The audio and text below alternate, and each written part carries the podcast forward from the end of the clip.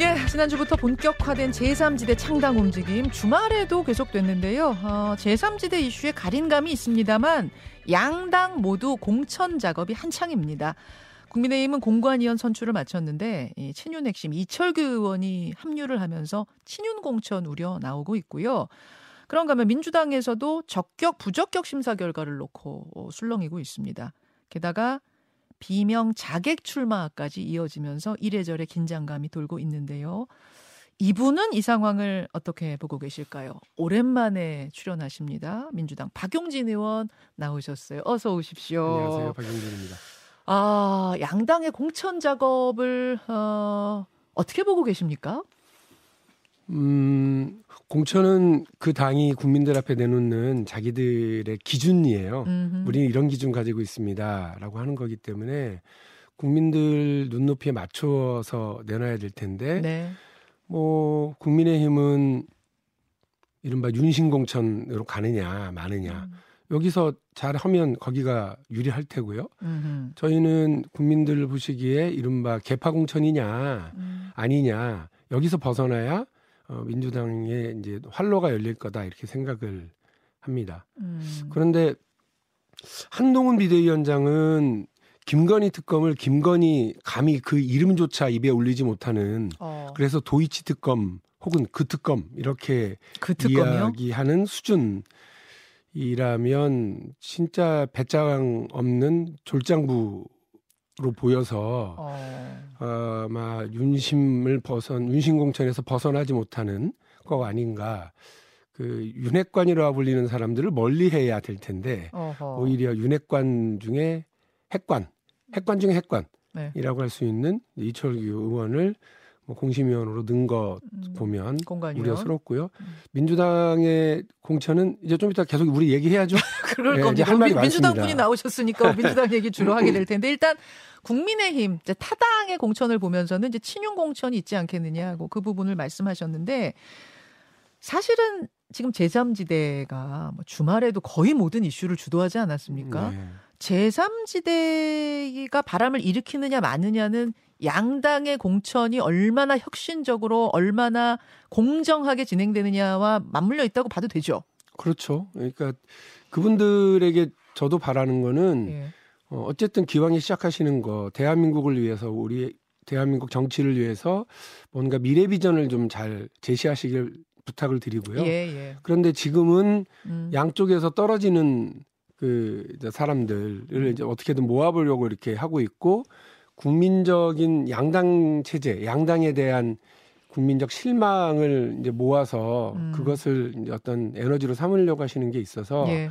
어 민주당으로서는 음. 어 그렇게 하지 그분들이 민주당의 지지층을 이렇게 가져가지 않도록 하기 위해서 음. 보다 분발해야 되는 상황인 건 분명합니다. 그렇죠. 예. 그렇죠. 그래서 그 자격 없는 그런 뭐 후보들, 형편없는 인물을 예, 공천하면 민주당은 이제 망하는 길이라서 아. 이 공천이 아니라 망천으로 어, 끌어갈 거냐라고 어. 하는 측면에서 어, 제가 여러 가지 우려를 많이 하고 있습니다. 망천이 되면 안 된다. 아, 공천 잘못하면 망하는 길이다 하셨는데 지금 공천의 모습들을 그럼 어떻게 보고 계시는 건지 조금 구체적으로 들어가 보죠. 우선 공천 적격자 부적격자 심사가 네. 한창이에요. 어, 1심에서 의원직 상실형을 받은 황운하 의원하고 뇌물 정치자금 수수 혐의로 재판 중인 노웅래 의원이 예비 후보 적격 판정 받은 걸 놓고 논란이 좀 있습니다. 일단 정치적 수사가 많이 이루어지고 있기 때문에 아직 그 두 분에 대해서는 판단을 내리기 어렵다라는 게 아마 이분들한테 적격을 준 이유인 것 같습니다. 그렇게 지금 얘기가 나오고 있어요. 어떻게 생각하십니까? 그 이번 총선을 찐명 대전으로 끌고 가면 안 됩니다. 찐명 대전이요? 예. 그리고 당의 공천 과정이 이른바 분열 경선으로 어, 전락해서도 안 됩니다. 어. 민주당은 그 길로 가서는 절대 안 되고요. 그래서 국민들 보시기에 이재명 대표하고 친하면 패스. 음. 그리고 이재명 대표하고 멀리 있거나 어, 이재명 대표 측근들에게 도전하려고 하는 사람들은 따이. 어허. 이렇게 되면 국민들 보시기에는 정말 갸우뚱. 어, 이게 공천이야 망천하려고 하는 거야 이렇게 물어보실 수밖에 없을 거예요. 음. 그래서 저는 민주당이 국민적 눈높이와 상식을 잘 지키는 예. 그런 공천으로 가야 되는데 예. 첫 스텝 들에서 많이 불안해하고 있다 국민들께서. 어, 어, 박 그, 의원님 보시기에도 조금 불안합니까? 이이저 적격자 명단 보면서? 해명이 되지 않는 분들이 있어요. 그리고 지금 어떻게든 적격 판정은 나오지 않았습니다만, 예. 어그 이렇게 대기 중인 분들 어, 또 있어요. 대기 중인 분들 예를 들면 이런 분들 있죠. 그 어, 당대표 특보, 강의원 특보 같은 네, 경우에 네. 과거에 성추문 관련해서 법원 판정, 유죄 판정 받은 적이 있고 한 명은 이제 민주연구원 부원장 현근택 변호사인데 뭐 강의원 특보와 법적 판단까지 받은 상태입니다만 현 변호사는 법적으로 다투는 건 아니고 당의 이제 윤리 감찰을 받고 있는 중이고 요건 어떻게 보세요? 두 사안. 어 저는 지금 뭐 좀 이따 혹시 뭐 물어보실지 모르겠습니다만, 음. 그러니까 정봉주 전 의원의 미투 의혹, 예.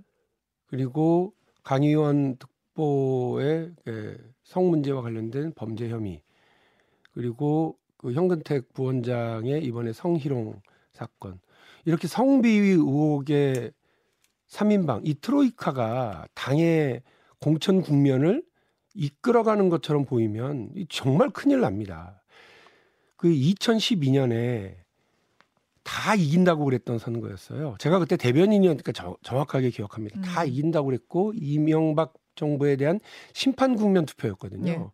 그런데 이거를 망친 어, 요인 중에 하나가 음. 김용민 후보의 공천이었어요. 아. 그리고 그 그걸 결정을 못 하고 일주일인가 열흘인가를 질질 끌다가 결국 선거를 다 망쳐버렸어요. 여기서 김용민이라 하면은 그 낙검수 김용민 씨 예, 예 말씀하시는 예, 거죠? 예. 그래서 그때 이걸 제가 기억을 하면서 그 한 분이 어그 그 당시 선거에서 음. 뭐몇 석을 잃었는지 뭐 어떻게 계량할 수는 없습니다만 제 기억에 강원도 PK 지역, 충청도 이게 험지 지역, 그다음에 음. 수도권에서의 험지 지역에서의 우리 후보들의 아우성이 보통이 아니었어요. 아 그때 제 기억이 맞는지 모르겠습니다만 이제 김용민 씨가 콘돌리자 라이스 발언한 거, 예, 예 맞습니다. 그게 이제 이슈가 됐던 예, 기독, 거죠. 교 교계를 자극할 만한 또 이런 과거 발언 이런 것들이 드러나면서 엄청 그 이제 민주당이 부담으로 작용했었던 게 기억이 나거든요. 음. 그런데 지금 이렇게 그 성비위 논란의 에, 트로이카가 당을 끌고 간다 공천 국면을 엄청난 마이너스가 될 거라는 점을 제가 분명히 말씀드리고요. 어... 행여나 현근택 그 부원장? 부원장에 대한 조치를 에, 주저하거나 강의원 어, 특보에 대한 뭐 어떤 조치를 어, 이렇게 회피하려고 하거나 정봉주 미투 의혹을 모르는 척 하거나 이렇게 보이면 아까 제가 말씀드리는 것처럼 이거는 이제 망하는 길로 갈 거예요. 국민들 보기에 이게 이제 국민들이 심판하는 시기가 들어섰기 때문에 그렇습니다. 어허. 그리고 제가 한 말씀을 더 드리면 그뭐 양문석, 김우영 이분들처럼 명분 없는 출마를 넘어서서 본인들이 출마하고 싶어 하는 지역의 이른바 비주류 의원에 음. 대해서 수박이니 배신자니 배신의 정치니 이런 말들을로 공격을 하는 음. 그걸로 자신의 지지를 끌어모으려고 하는 이런 모습들이 계속 보이면 그게 혐오 정치고 그게 증오 선동이죠. 이 이명 이 이재명 대표가 매우 이런 부분들에 대해서 어, 예민하게 바라보고 심각하게 판단해서 어. 어떤 조치들을 해줘야 되는데 아무런 조치들을 안 하고 그냥 경고만 하고 어 그냥 이렇게 방치하는 것처럼 보이거든요. 어허. 국민들에게 거꾸로 한동훈이면 어떻게 했겠냐 네. 물어보거든요. 한동훈이 네. 어떻게 했겠습니까? 그러면 즉각 즉각 조치했겠죠. 근데 우리 민주당의 리더십, 민주당의 지도부가 그런 즉각적 조치가 아니라 이게 지금 질 끌고 있거나 정리 심사로 넘어가겠다라고 음. 하면서 네. 공간위로 넘긴 상태거든요. 예. 아, 이, 이 시간 끌면서 오히려 일이 더 커질 수 있다. 이건 김용 2012년 김용민 전 낙검수 어, 멤버 공천 때 겪었던 아주 안 좋은 기억들이 있어서 제가 다시 한번 말씀드립니다. 아, 그때의 어떤 리바이벌, 음. 그러니까 그 때의 제 2탄 같이 될 수도 있을까봐 기시감이 좀 든다 그 말씀이신데, 근데 이제 오늘 이분들이 안 나오셨으니까 제가 그분들 입장에서 좀 반론을 해보자면 정봉주 전 의원 같은 경우에는 어쨌든 법원에서 판결이 무혐의가 내가 낫다. 그 당시에 내가 총선에서 컷오프 된 거는 어떤 국민적인 뭐 그냥 분위기 이런 것 때문인지 법적인 문제 때문이 아니다 이렇게 얘기할 수도 있을 것 같은데요. 관련된 민사 판결문도 제출하도록 되어 있는 걸로 알고 있, 고요 음. 당 지도부나 관련 기구에 그 민사 판결문도 전달됐을 거라고 생각합니다. 왜냐하면 제출했을 거니까. 민사. 근데 민사에서는 그렇게 나오질 않고요. 어, 그 언론에서 보도도 되었습니다만 그 미투와 관련해서 예. 피해자의 에, 진술이 일관되고 또 그러한 정황이 없었다라고 하는 음. 확증을 할 수 없기 때문에 정봉주 의원 측이 제기했었던 민사는 패소했어요. 아 민사는 패소했어요. 네, 그 판결문이 이렇게 나와 있는 걸로 아. 제가 그 기사를 보고 알았습니다. 음. 그러면 이런 문제들이 여전히 살아 있는데 왜 4년 전에는 부적격이고 음. 지금은 적격이냐? 음. 이해찬 대표 때는 부적격인데 이재명 대표 때는 왜 적격이냐라고 어. 하는 문제에 대해서 국민도 나도 잘 납득이 되지 않는다라고 하는 문제 때문에 제가 이 말씀을 드리는 거고요. 예. 당 공천 과정인 겁니다. 지금 프로세스가 진행되고 있는 예, 예 과정에 예. 이런 문제들, 뭐 증오 선동, 뭐 어, 이렇게 음. 그다음에 그 진영 갈등을 일으키고 개파 갈등을 만들려고 음. 하는 이런 모습들을 방치해서는 안 됩니다. 방치하지 말라는 거, 어허 그러지 마 이 정도가 아니라 어떻게 해야 돼요, 그럼? 어 단호하게 해야죠. 제가 전에도 뭐 그 의총 때도 제가 분명히 말씀드렸는데 네. 현근택 어, 부원장 관련된 문제를 얘기하면서 음. 차명진 전 의원에 대해서 네. 그 당시 상대당에서 어떻게 했습니까? 음. 그 세월호 유가족들을 아, 그, 그 조롱하는 네, 그 예. 막말을 하고 나서 바로 그냥 그 제명해 버렸어요. 제명했죠. 후보 취소를 시켜버렸고요. 그런데 지금 감싸는 것처럼 보인다, 어. 주저한다. 아이. 이러면 안 돼요 민주당이. 현근태 변호사 같은 경우에는 그럼 어, 떤 윤리 감찰에서 어떤 단계의 조치가 있어야 된다고 보세요? 뭐 개인적인 뭐 호불호 뭐 개인적인 사적인 거 다 떠나서 제가 그분하고 무슨 사적인 관계가 있겠어요. 예. 그 정성호 의원이 이재명 대표에게 보냈던 문자를 보면 예. 이거 안 된다라고 하는 입장을 분명히 전달한 걸로 알고 있습니다. 컷오프? 근데 그런 의견들이 당내 있어요. 아. 이, 이 일로 여기서 끝나는 게 아닙니다. 음. 그러니까 민주당의 공천이 그 한 지역 한 사람에 대한 문제로만 음. 끝나는 게 아니기 때문에 당 지도부는 전체를 봐야죠. 근데 그 우리 민주당이 예. 이번 선거에서 이, 윤석열 심판이 제1 과제 아닙니까? 음. 그래서 국민들의 삶을 구하자고 했던 거 아닙니까? 음. 민주당이 일당이 되지 않고 어떻게 그런 일을 할 수 있습니까? 음. 민주당이 이번에 일당 되지 않고 어떻게 정권을 탈환해 오겠습니까? 음. 이 중대 과제 앞에 왜 주저주저들 하는 것처럼 보입니까? 저는 그러면 안 된다고 생각합니다. 적격 부적격 심사가 이제 당에서 이루어지고 있고 거기서 적격된 분들이 경선을 치르게 될 텐데 조금 전 네. 말씀하셨던 이른바 자객 출마가 지금 여러 군데에서 여러 지역구에서 네. 벌어지고 있어요. 보통은 자객 공천 뭐 자객 출마 이러면 타당 의원이 상대당 의원이 지역구인 지역에 출마하면서 내가 자객 출마하면서 이렇게 하는데 민주당 같은 경우에 지금 같은 당 의원이 지역구인 의원 지역에 출마하면서 내가 자객 출마한다. 뭐 이런 지금 분위기가 되고 네. 있단 말입니다. 일각에서는 민주당 공천 기준이 지금 비명 횡사가 되는 거 아니냐.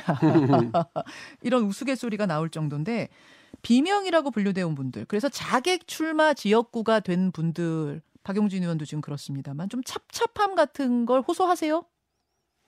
그런데 뭐 자객이라고 하는 게 한자로 보면 손님 아니에요, 손님. 그러니까, 그러니까 그 그냥 칼을 들었을 뿐이지. 네, 네, 예, 네. 손님이란 말이죠. 그 손님은 뭐 신종 철새 아니겠어요. 어. 그러니까 뭐 이렇게 철새 정치일 뿐인데, 어. 그러니까 이렇게 찐명 후보를 자처하고 그 자객 공천 논란을 네. 가지고 있는 분들은 어떻게 보면 저는 자기 힘으로 정치하기가 좀 어려워서 어. 남의 이름을 팔고 예, 그걸로 국민의 선택을 받으려고 하는 거 아니냐. 그 이렇게 비루한 정치가 어디 있어요. 어. 그 저는 그 이렇게 뭐 이재명 대표 파리의 음. 정치의 끝을 그야말로 막장을 보여주는 어, 모습으로 보여져서 어. 어, 아주 안 좋게 봅니다. 그러니까 본인이 그 지역에 무슨 연구가 있거나 예. 혹은 그 지역 발전에 대해서 분명한 자기 프로젝트가 있거나 예. 한국 정치 발전에 자기 대의, 대의가 어떤 게 있어서 음. 험지론에 간다 이런 게 아니라 음. 이런 식으로 당내에서 혐오와 혐오 정치, 증오 선동 음. 이런 식으로 진행을 해서 가는 것에 대해서는 비판받아야 된다 생각하고요. 음. 철새 정치, 패거리 정치에 맞서는 어, 구당 운동을 한다는 심정 음. 그리고 어, 정풍 운동을 한다는 각오로 음. 어, 각자의 자리에서 이 경선이 시작된다 그러면 예.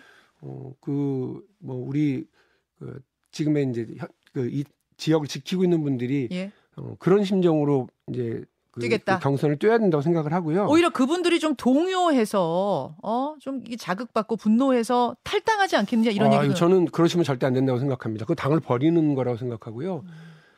저는 그 원칙과 상식 그분들이 그 원칙과 상식이라고 하는 그 좋은 말을 다 들고 나가시는 거면 민주당은 원칙도 없고 상식도 없는 당이 되잖아요. 네. 그래서 저는 원칙과 상식을 민주당에서 지켜내기 위해서 있는 거고요. 아까 네. 말씀드린 것처럼 구당 운동, 정풍 운동 한다는 심정을 했으면 좋겠고 음. 사명감을 가져야 된다고 생각합니다. 음. 그리고 그분들은 패거리를 믿고 보이지 않는 손을 믿어서 저렇게 하시는지 모르겠지만 민주당의 원칙과 상식을 진짜로 지키려고 하시는 정치인들 예. 예. 그분들은 저도 그렇고요. 국민을 믿고 당원들을 음. 당원들의 상식을 믿고 경선을 당당하게 치르셔야 된다고 생각합니다. 자신 있으십니까? 자신 있습니다. 그러니까 국민들은 그리고 저희 강북구의 주민들은 다 자기 마음속에 정치적 저울이 있으세요. 아, 거기 저울에 다 달아보고 계십니다. 근데 그거를 미, 믿으셔야 된다고 생각하고 예. 예. 여기까지 여기까지 오늘 공천에 대한 박용진 의원의 입장 확인했습니다. 박용진 의원님 고맙습니다. 네, 또 뵙겠습니다. 김현정의 뉴스쇼는 시청자 여러분의 참여를 기다립니다. 구독과 좋아요, 댓글 잊지 않으셨죠? 알림 설정을 해두시면 평일 아침 7시 20분 실시간 라이브도 참여하실 수 있습니다.